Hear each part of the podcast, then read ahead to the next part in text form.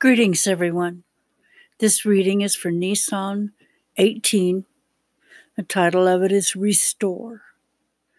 We're looking now at the third verse from Psalm 23, and I'm reading from the Amplified Version. And it reads He refreshes and restores my life, my soul, myself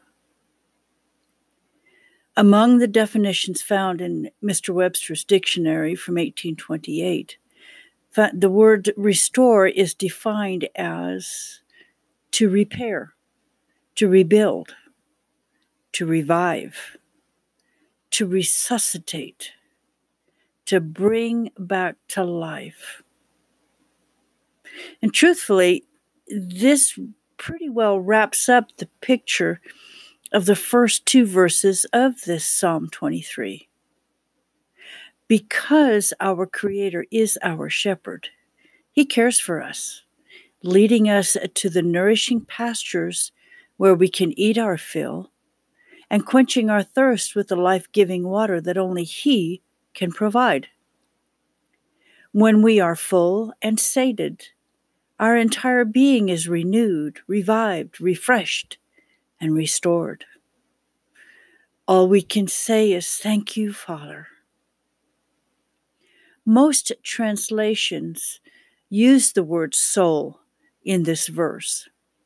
In the Hebrew, it is the word nephesh and is one of those all inclusive words that means so much more than what has been translated. Nephesh refers to the inner person, the one inside. It refers to all that makes you you. All of your character traits, your emotions, your intellect, even all of your past brilliant decisions that have brought you to where you are today. This is what needs the refreshing, the renewing, and the restoration, that we might all grow into that image of the Son, Yeshua, our Messiah. Our closing verse is Psalm 51 and verse 12, and it reads Restore to me the joy of your deliverance and uphold me, noble spirit. Be blessed, y'all.